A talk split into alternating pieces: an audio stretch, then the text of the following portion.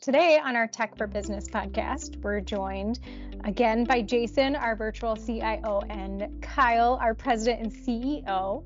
Um, this is part two to our commercial workspace discussion. Previously, we talked to Jason about his journey into the industry, um, Plaid Anvil, uh, Kyle kind of coming out of the woodwork and joining C I T with us. uh, and so instead of an icebreaker, I just wanted to do a little check-in and kind of see how you're doing, Jason, a couple months down the road, how things are going at C I T for you. I love it. I, I am, am every day humbled by the cool, the people I work with, having a team that is as passionate about doing the kind of work that, that we're all doing here, um, and that I get to bring it to this industry that I've worked in for a long time. This uh, we're coming into a very big month. Um, the uh, you know there are a number of tools that we use to support visual design in our industry, but Uh, the folks at Configura put on a very large user conference that has really become a place for the community at large to gather and share ideas. And we're going to be sponsoring and participating in that event. I'm giving uh, some some one-hour presentations to kind of help uh, dealer designers understand how to work with and sort of rebuild a relationship if they don't have a functional one with I T, and how to use these tools effectively and kind of speak our language to empower them uh, long-term. And as part of that, Um, something that, again, is very near and dear to me, you see me holding a pen up here. We are doing a targeted giveaway. Uh, we want to make sure that we are really, uh, genuinely, this is this is something that I built during my Plaid Anvil time that was was really kind of a love letter to designers, that was an affordable, super fast, ta- you know, something that was designed to look good in their showroom and function well. We're going to give it away at the conference to a designer, not a vendor, not a software developer, not another person. I mean, this is something for designers uh, to really show our appreciation for the support you've given uh, C I T and me uh, as we begin this venture is supporting you. So uh, we're also going to be sharing uh, free access to our rendering accelerator solution. Uh, that's something that C I T invested in, and we have scaled to provide as a service to our clients. So I'm super excited. There's no obligation. You don't have to put a credit card in to use it. I just want people to really see and experience how this solution that was built to solve a problem. A very a designer called me crying one night with, and I wanted to solve. I want to share this with them, and honestly, hopefully, the, they will see the value in it and perhaps decide to do business with us. But I'm super excited about this conference, about sharing,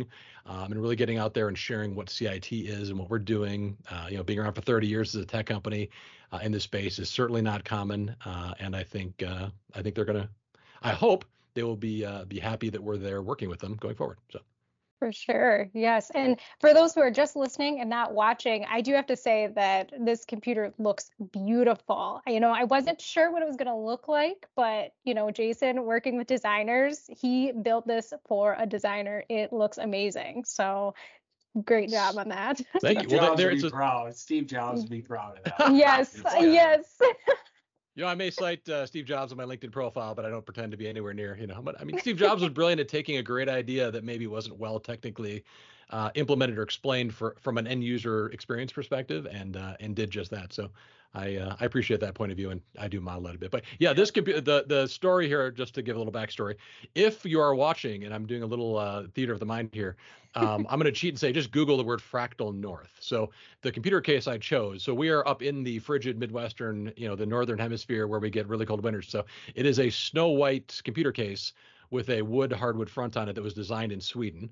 And uh, the conference that we're attending was actually, uh, it is a Swedish software company. So I felt, A, this looks really good, uh, going with the showroom aesthetic that the people who use this technology tend to be designers, uh, but also there's some nods to uh, both our climate and, uh, you know, being in, in the Midwest and in Minnesota, our Swedish heritage, as well as uh, the partners that we're working with uh, overseas on this solution. So, I yep. love it.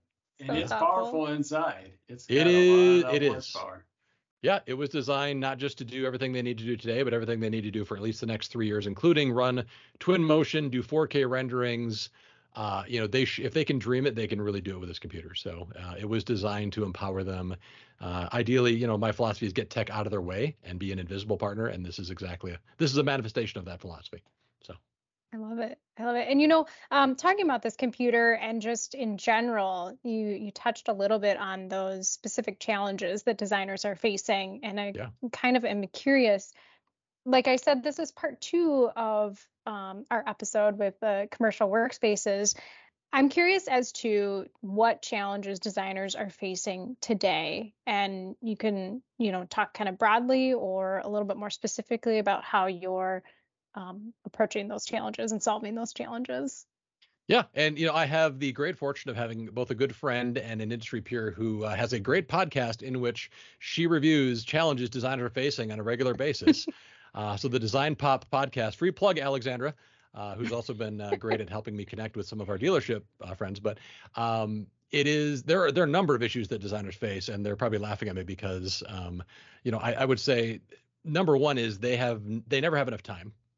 Uh, and so when I tend to focus on solutioning, it is how do I save them time or make them time or make the things they're doing more efficient? Um, there's a ton of stress in this industry. There is one of the biggest pivots in the last ten years, you know, post-COVID even, we'll say, um, is the way people work changed fundamentally. We've read all the articles to ad, ad nauseum. You know, the re, the return to work concept drives me a little bit crazy because I didn't stop working. Most of you didn't stop working. We just did it in a different place. And so the workplace and workspace has just changed. And they've had to really figure out how to address that using the traditional skills, methods, and best practices they had learned originally, and also develop new intellectual property and ideas and concepts as they're going. And in many cases, they're doing more with less. Um, it's just, and people have a greater demand for visual artifacts that help them make those those decisions about what they're buying, uh, and to be comfortable through the buying process and the ideation process. What is it that you're proposing for my workspace? How does it look? And is there a way I can share in advance some of what you're proposing with my end users, um, whether that's using just visual renderings that are static or three sixty degree renderings that you can look at on a large screen, or even virtual reality, augmented reality experiences.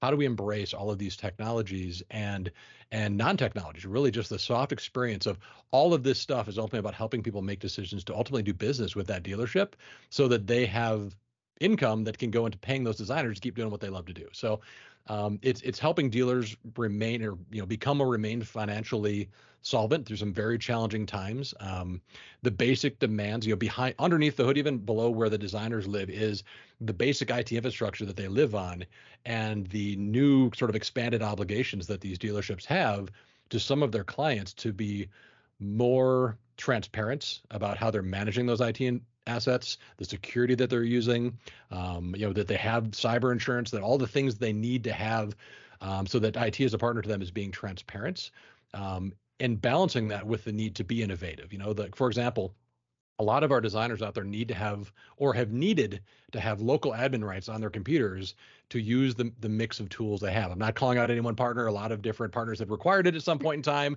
and a lot of them have done a good job of trying to very slowly get there. They have priorities they have to balance too. But Uh, one thing I found, and I, I love working with uh, with Nate here at C I T, uh, there's a new product that we're offering called ThreatLocker, which the when I heard about it, and he said it allows you to have admin rights essentially at an application level, but not across the entire computer somebody's running on, which eliminates a lot of those security risks. And I just explained that terribly. The, he's probably falling over in his chair right now if he hears this, but yeah, the concept is I... I can reduce the risk factor that a designer presents. And this, for the designer's point of view, means it's less risky for them just to do day-to-day work. They're not intentionally going out and doing things that are risky. They're trying to do their jobs. Our job is to protect them in a way that it is not creepy and weird and overbearing.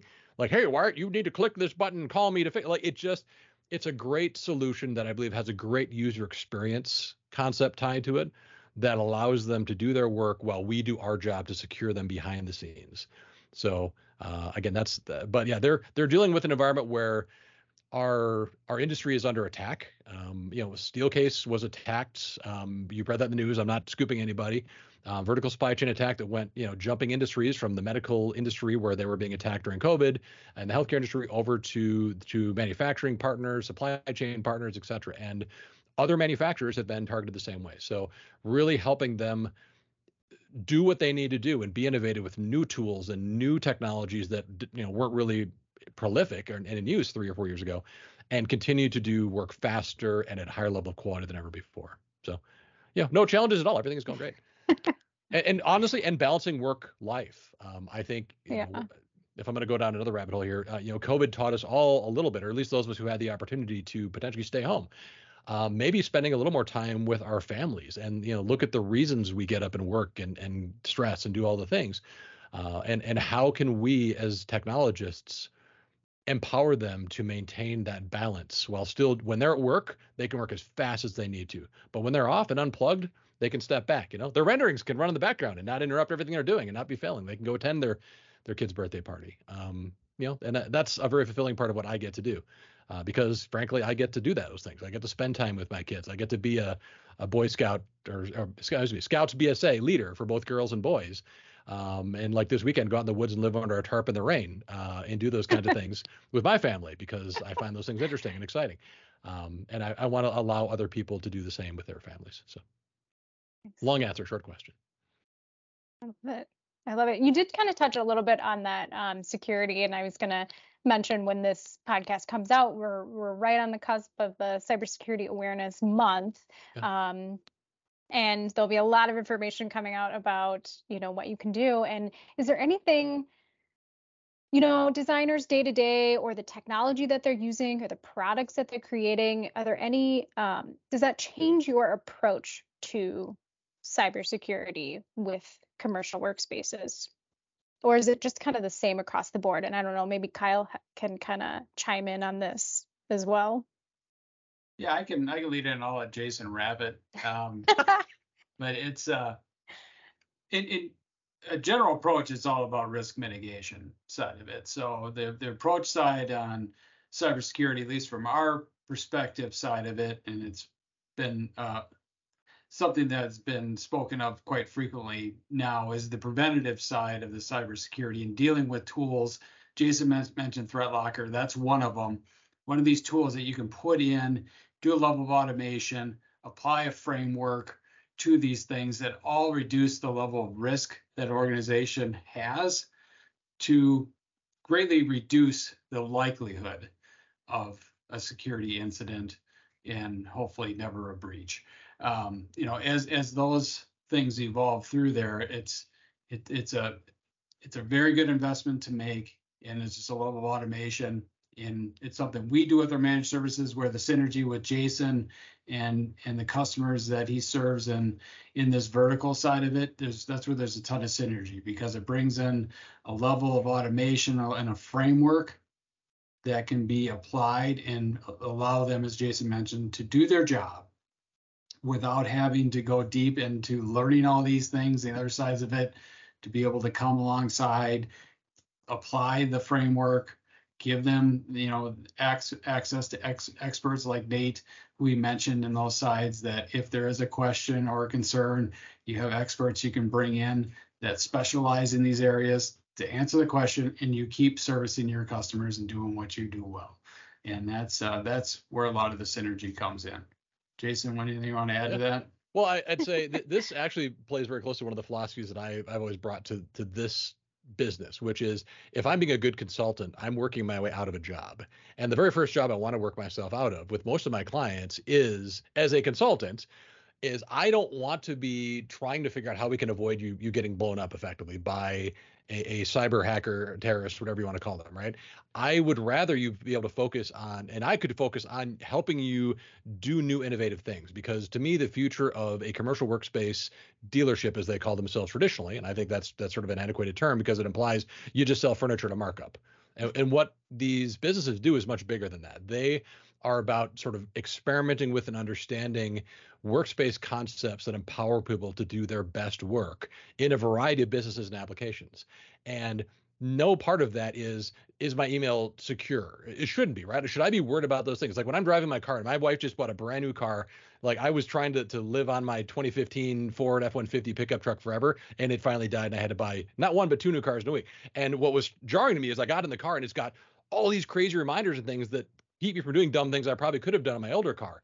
But I realized it's allowing me to focus on, it's taking care of some of the automation around me while I'm able to focus on driving and being safer in the vehicle. And I think that has a parallel to what we're dealing with here, which is there are a lot of new things that are demanding the, the time and attention of our designers, of the business leaders to support them. I mean, I, I want people to understand that I have very much hyper-focused on supporting designers because of the role and the importance that they play across the business process of, of delivering what clients need from these businesses. But the table stakes for doing this, I had to be a great technologist and understand how to apply technology across the board, to be an I T director, to be a C I O, to be all those things. That was table stakes to doing the innovation stuff. And to me, if I can sit back, that's a great and important job. but it's not core to those those businesses. Like, they're not in the business of selling technology, right? They're in the business of selling workspace concepts. So if I can get that out of their way, and that includes their cybersecurity practice. The, the thing about cybersecurity is, in many cases, if you're going to get cyber insurance, for example, you have to go through an audit of some sort and demonstrate that you're doing things to prevent getting hacked or attacked, and generally being efficient with your resources. So the act of getting just cyber insurance, to kind of hyper-focus on that one thing for a minute, often requires you to do a lot of things upstream as well.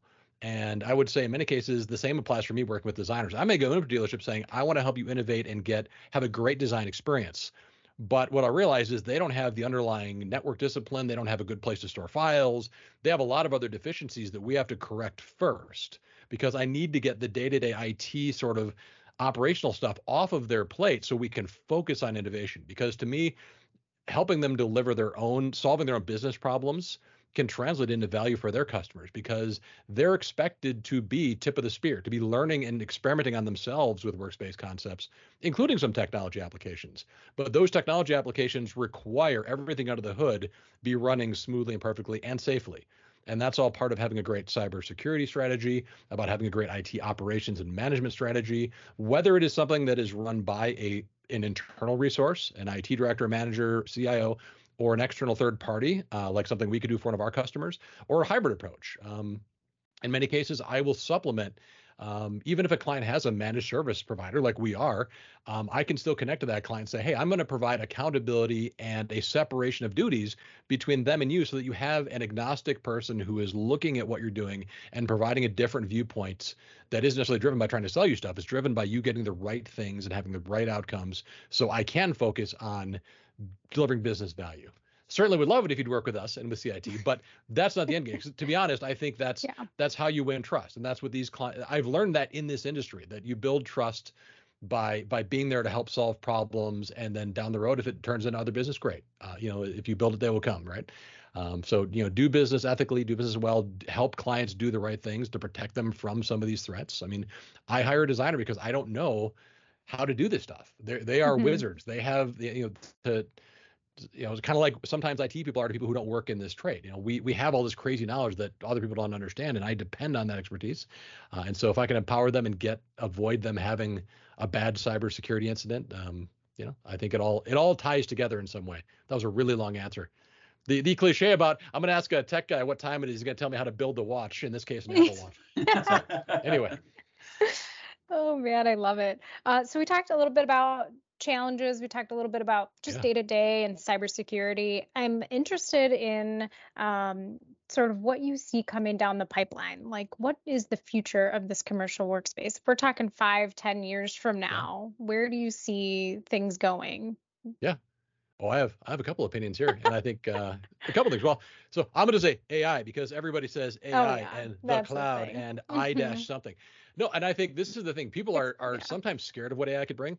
We deal with chairs that, from a configuration standpoint, could have a billion variables. One chair. There may be hundreds of thousands of components in a build that all have a million variables associated with them. What A I can help and empower designers to do over time is limit, like as as A I learns, learn to sort of limit the choices and curate what they're seeing so those designers can do their best work. I think A I-driven decision-making to be to help be a better consultant, which is what I believe designers, I think their titles may actually change over time, much like a systems engineer or sales consultant in, you know, in our business works. That role is going to change and has been changing for a long time. And I think A I can help them by really empowering them to to make those choices more quickly and give better qualified recommendations. The scary part, you know, so I'm going to use the, I was having a conversation about something, and all of a sudden up on my phone pops an ad for that thing. Now, I never typed in anything about this, but I know the mm-hmm. phone is listening, right? So just to show my paranoid cyber. But the funny thing is, I there are such deep sort of profiles on all of us that exist. And one thing I think that while it sounds a little bit Big Brother-ish, if we can utilize that for good, right? So I understand if I know I'm going to be presenting to somebody and I have some idea what they like from a textural standpoint, from a color standpoint, you know, the the Facebooks, the Metas, the Googles of the world have been creating these giant kind of weird profiles about all of us. What if we could use some of that information to help drive what we're showing to people to, again, make sure that we're we're really giving them a custom experience. I mean, use the the bad for good, if you will, right? So I think using data that's available to help drive better recommendations to people is one big change. Um, I think this industry is also supported by a lot of, well, two things. Consolidation is happening. If you've watched, um, you know, again, the dealerships of traditional yore, a lot of them are family owned. They were smaller businesses. Uh, you know, they're gobbling each other up right now. Um, there was a huge consolidation between Herman Miller and Knoll that is now Miller Knoll. There continues to be purchases of small independent manufacturers by larger manufacturers. Smaller dealers are getting gobbled up by bigger dealerships as maybe, you know, members of the family are retiring and they aren't really sure what they're going to do. And those manufacturers want to retain market share in certain areas. They're providing consolidation. That is leading to a more, a larger scale clients in terms of what the dealerships that we work with potentially are, and a, a greater demand in terms of that that technology uh, complex, or that what I'm looking for here, the uh, the sophistication, the um, the ability to work at enterprise level, not just at small business level. So I think that's a positive thing. I think being able to take enterprise thinking and bring it down to scale where we can use it both at small and large manufacturing dealerships is a good thing for the industry, um, and I think it will continue to drive. I, I don't think many traditional, what I would, I hate to call them sort of the old school way of doing technology, where technology almost holds the business kind of hostage. They're, they're not going to share information with you. They're doing things their way. You know, I T, the budget is sort of a hole that you just pour money into, kind of like owning a boat on the water and you get to enjoy once in a while. It's, it's not going to be that way for long. Just the demand for accountability will change that. And I really think that is going to be to the benefit of everyone who works in this industry. Better tools, better process, better security. I do think the industry has, has a lot of sort of software companies and, you know, partnerships have grown up out of necessity, right? Kind of in the same way that small businesses, maybe they've sort of found a little tiny niche or, or specialty that they focus on.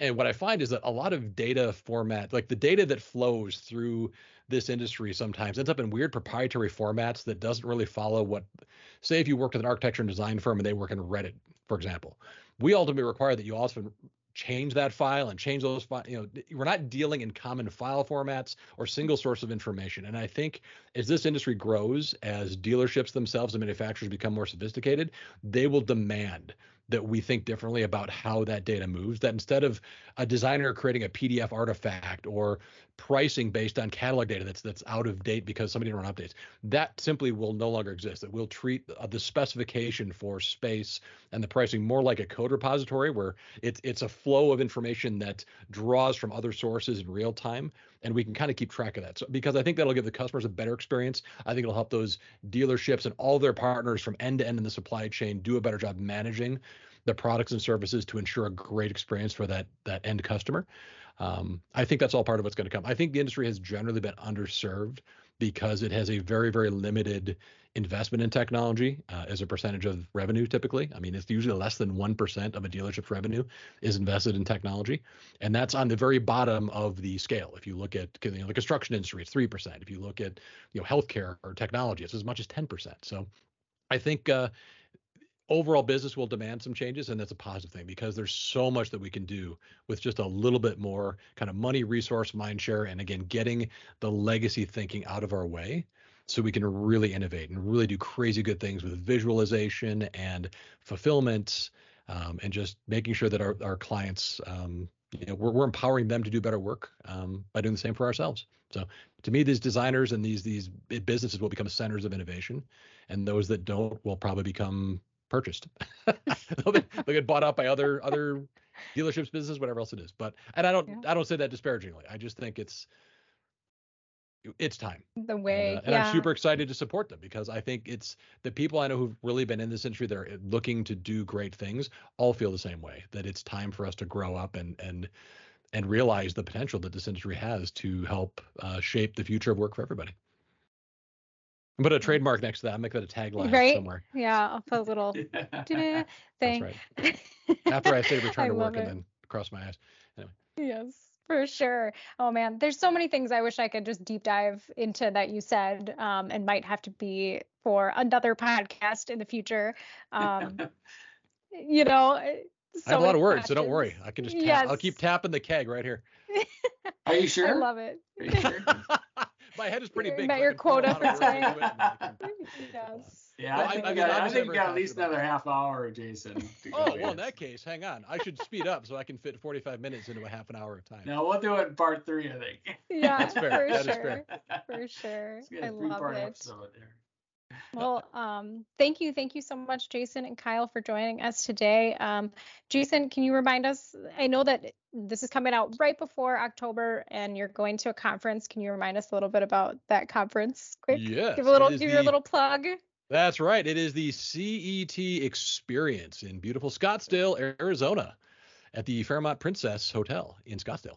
Uh, so it is, uh, again, it, it is a place for us to gather as an industry in many ways. There are, you know, there are different conferences. One is called Neocon in Chicago that if you're in the industry, you're familiar with. This is very much focused on designers, interior designers, and, you know, one specific tool they use, C E T Designer, but really in many ways it's for us to get together and talk about industry problems and how to solve them. And again, I'm, I'm both honored and excited to get to go and talk to designers. I've missed it. I missed being in person because obviously the pandemic has changed a lot of the ways that we travel, and out of necessity and out of, you know, learning, we've experimented with virtual conferences and such, but there really is nothing like just getting together, shaking hands, you know, learning together, um, probably being too tired by the time my presentation rolls around on Wednesday, but that's okay.